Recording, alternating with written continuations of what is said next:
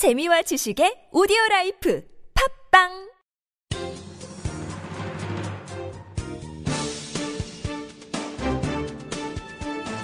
일간 사설 4월 23일 목요일 중앙일보 사설. 세월호 인양 국민의 마음도 함께 건져야. 정부가 22일 세월호 선체를 인양하기로 결정한 것은 바람직한 일이다. 가장 중요한 의미는 미처 발견하지 못한 실종자를 찾아 가족 품에 돌려줄 인도적인 기회가 열렸다는 점이다. 온전한 선체를 건져 사고 원인을 선명하게 재규명함으로써 그간 제기됐던 모든 의혹을 말끔하게 씻는 계기도 될 수 있다.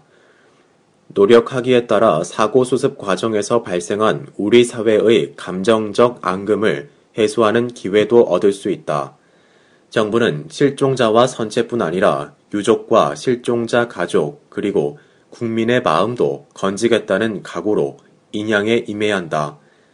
유기준 해양수산부 장관은 인양 추진 과정에서 실종자 가족 및 유가족들과 정보를 공유하고 의견을 수렴하는 등 긴밀히 소통해 나가도록 하겠다고 밝혔다. 반드시 지켜야 할 약속이다. 여기서 한 걸음 더 나아가 기술 제안서를 받는 단계부터 인양업체를 선정하고 세월호 선체가 완전히 인양되는 과정까지 한 점 의혹 없이 투명하게 국민과 적극적으로 정보를 공유해야 한다.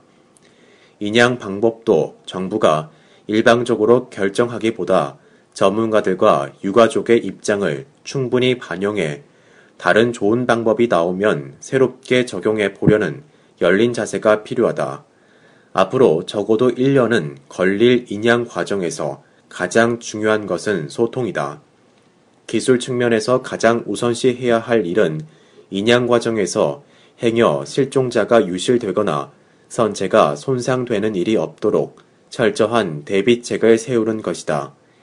인양 중 발생할 수 있는 환경 오염을 최소화하는 방안도 사전에 충분히 마련해야 한다. 행여나 다시 바다가 오염돼 인근 지역 주민이 피해를 보거나 불편을 겪는 일이 발생해선 안 된다. 바닷속에서 거대한 선체를 인양하는 작업은 그 자체로 힘들고 어렵고 위험한 일이다. 산업 안전 재해가 발생할 가능성이 상존한다. 따라서 인양 과정에서 추가적인 인명 피해가 발생하지 않도록 철저한 대비책을 세워야 한다. 마지막까지 안전한 작업이 될 수 있도록 확실한 작업 관리를 맡아야 할 책임은 정부에 있다. 세월호 인양이 유족들의 아픔을 치유하고 우리 사회의 논란과 갈등을 잠재우는 깔끔한 종착역이 되기를 기대한다.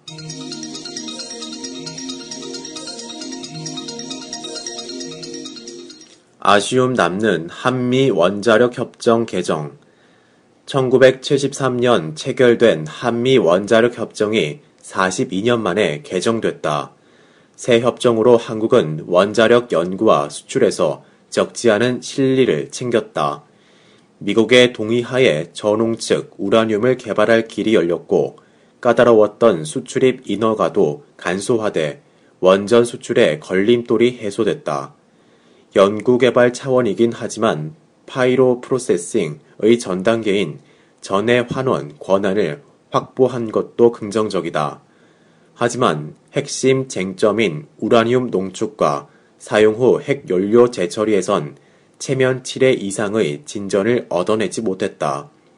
새 협정에서 이른바 gold standard 조항은 빠졌지만 한국의 농축, 재처리는 미국과 고위급 협정을 통해 합의해야만 가능하다고 못 박았기 때문이다. 원자력 이용 규모가 세계 5위인 한국이 여전히 독자적인 농축과 재처리 권한을 확보하지 못한 점에서 새 협정은 한계가 분명하다. 새 협정은 선진적이고 호혜적이란 정부의 자랑이 부색해지는 대목이다. 사용 후 핵 연료는 버리면 폐기물이고 재처리하면 연료다. 제철의 길만 터주면 핵 연료를 얻을 수 있는데도 우라늄을 사서 쓰는 건 불합니다. 현재 세계 농축 우라늄 시장은 공급 초과이지만 시장 상황이 급변해 우리가 우라늄 부족에 시달릴 가능성은 얼마든지 있다. 게다가 현재 국내 원전에는 폐연료봉 150만 개가 쌓였고 매년 700톤이 추가 발생하고 있다. 고리 원전의 폐연료봉은 연말에 포화 상태가 된다. 미국이 핵 폐기물 관리 기술을 이전해 주기로 했다지만 코앞에 닥친 핵 폐기물 대란 우려를 해소하기엔 턱도 없는 수준이다. 미국의 핵 비확산 정책 기조를 이해하지 못하는 건 아니지만 우리 정부가 처음부터 이를 의식해 너무 소극적으로 협상에 임하지 않았느냐는 의문을 떨칠 수 없다. 미국은 88년 전범국가 일본의 농축과 재처리를 모두 허용했고 핵 확산 금지 조약 가입을 거부하고 핵 무장을 강행한 인도에도 포괄적으로 허용했다. 그런 만큼 정부는 미국의 이런 이중잣대를 집요하게 지적하고 한국이 핵무장을 할지 모른다는 근거 없는 우려를 불식시켰어야 했다. 한국은 73년 원자력 협정 체결 당시 원전은 커녕 초보적 기술도 없었다. 지금은 23기의 원전으로 전력의 3분의 1을 충당한다. 원전 7기를 건설 중이며 중동에 수출까지 하는 원자력 강국이다. 또한 91년 남북 비핵화 선언 이후 북한의 세 차례 핵실험에도 불구하고 비핵화와 원자력의 평화적 이용 원칙을 지켜왔다. 따라서 미국이 핵 이용 모범국이자 동맹국인 한국에 농축, 재처리 포괄 금지 방침을 고수한 건 이해하기 힘든 처사다. 다행히 새 협정은 한미 간의 고위급 협의체를 신설해 원자력과 관련된 모든 사안을 다루기로 했다. 그동안 농축과 재처리에 대해 발언 기회조차 봉쇄돼 우리가 미국에 할 말을 할 수 있는 창구가 마련된 것이다. 그런 만큼 새 협정은 끝이 아니라 시작이다. 정부는 미국을 지속적으로 설득해 농축, 재처리를 포함한 우리의 핵 국익 확보를 게을리해선 안 될 것이다.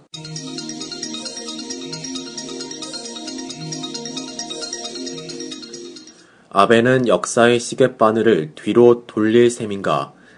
우리는 어제 인도네시아 자카르타에서 열린 아시아 아프리카 회의 반둥 회의 60주년 기념 정상회의에서 아베 신조 일본 총리가 어떤 말을 할지 주시했다. 연설에서 그는 제2차 세계대전에 대한 깊은 반성이란 표현은 쓰면서도 식민지 지배와 침략, 사죄란 단어는 입에 올리지 않았다. 1955년 반둥회의에서 채택된 10원칙 중 무력 행사에 의해 타국의 영토 보존과 정치적 독립을 침해하지 않는다. 국제 분쟁은 평화적 수단으로 해결한다는 두 원칙을 강조하고 일본은 과거 전쟁에 대한 깊은 반성과 함께 언제라도 이 원칙을 지켜나갈 것을 맹세했다고 언급했을 뿐이다. 대실망이다. 10년 전 그 자리에서 고이즈미 주니치로 총리는 식민지 지배와 침략에 대한 통절한 반성과 마음으로부터의 사죄란 표현을 쓴 뒤 그의 8월 종전 60주년 담화, 일명 고이즈미 담화에 그대로 담았다. 20년 전 무라야마 담화에서 일찍이 언급됐던 표현들이다. 아베의 역사 시계는 거꾸로 돈다는 말이 안 나오면 그게 되레 이상하다. 반둥회의 연설은 이달 말로 예정된 아베 총리의 미 의회 연설이나 8월에 나올 종전 70주년 담화, 일명 아베 담화의 시금석이란 점에서 관심을 보았다. 미 의회 연설이나 70주년 담화 역시 식민 지배와 침략에 대한 사죄 없이 역대 내각의 인식을 계승한다는 모호한 표현으로 핵심을 비켜간다면 한일 관계는 물론이고 동아시아 전체에 심각한 후폭풍을 몰고 올 것이다. 한일 관계 정상화를 통해 한미일 삼각 협력 체제를 구축하려는 미국의 부상도 차질을 빚을 수밖에 없다. 과거 없는 미래는 없다. 아베 총리가 진심으로 전후 70년을 정리하고 미래로 나아갈 생각이라면 역사적 사실을 있는 그대로 솔직하게 인정하고 잘못을 사과해야 한다. 아베의 방미를 앞두고 과거의 잘못을 명확하게 인정하고 사죄해야 한다는 목소리가 미 정치권과 언론에서 높아지고 있는 것도 이 때문일 것이다. 아베 총리는 역사의 시계 바늘을 뒤로 돌리려는 무모하고 어리석은 시도를 당장 그만두기 바란다.